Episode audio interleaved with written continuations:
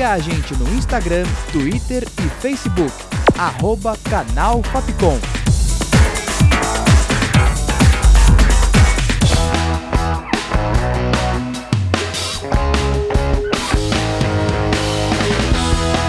Rádio Fapcom. O som da comunicação.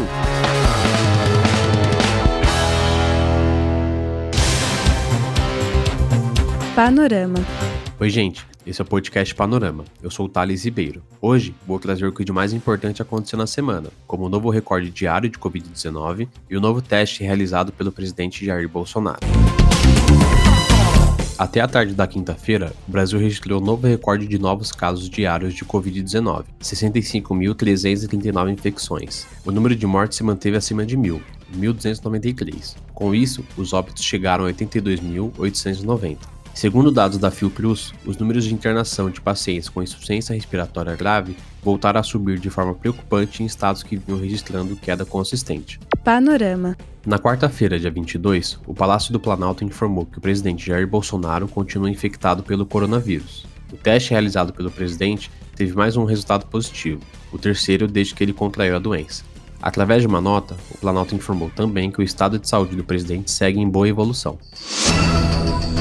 Na quinta-feira, dia 23, o Ministério Público de São Paulo denunciou o ex-governador Geraldo Alckmin por falsidade ideológica eleitoral, corrupção passiva e lavagem de dinheiro pelo recebimento de mais de 10 milhões de reais em doações não contabilizadas da Aldebrecht. A denúncia foi realizada após força-tarefa do Ministério Público Estadual com a Polícia Federal na Operação Lava Jato, que investiga as doações da empreiteira no âmbito eleitoral. Em nota divulgada pela assessoria, o ex-governador lamenta a denúncia oferecida, já que alega que nunca foi procurado pelas autoridades policiais para se manifestar a respeito dos fatos. Panorama. Na terça-feira, dia 21, o ministro da Economia, Paulo Guedes, encaminhou ao Congresso Nacional a primeira parte da proposta de reforma tributária do governo. A proposta unifica PIS e COFINS, que são dois impostos federais. Em uma segunda etapa, o governo definiu que vai acabar com deduções de saúde e educação em troca da correção da tabela do imposto de renda, que está sem correção desde 2016.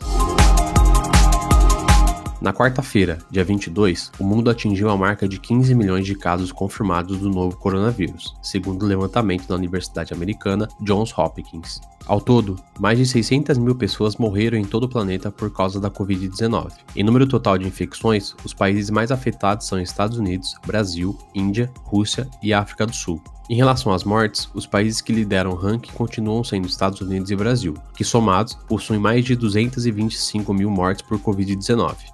E agora, vamos falar sobre cultura. O Spotify está com novidades. A plataforma agora suporta podcasts em vídeo. Por enquanto, a funcionalidade está disponível apenas em alguns programas que podem ser visualizados pela maioria dos usuários. O novo recurso coloca o Spotify como rival do YouTube em podcast. Panorama.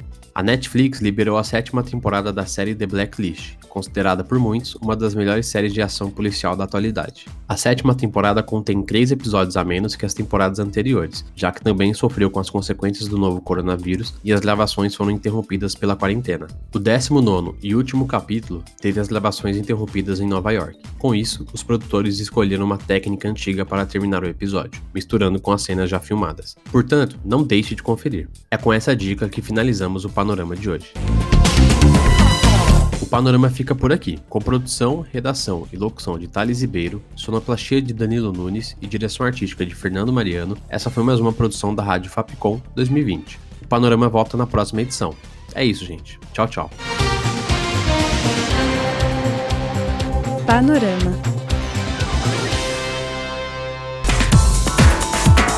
Siga a gente no Instagram, Twitter e Facebook.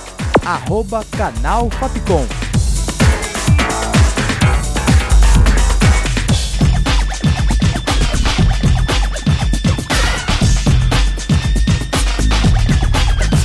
Rádio Fapcom.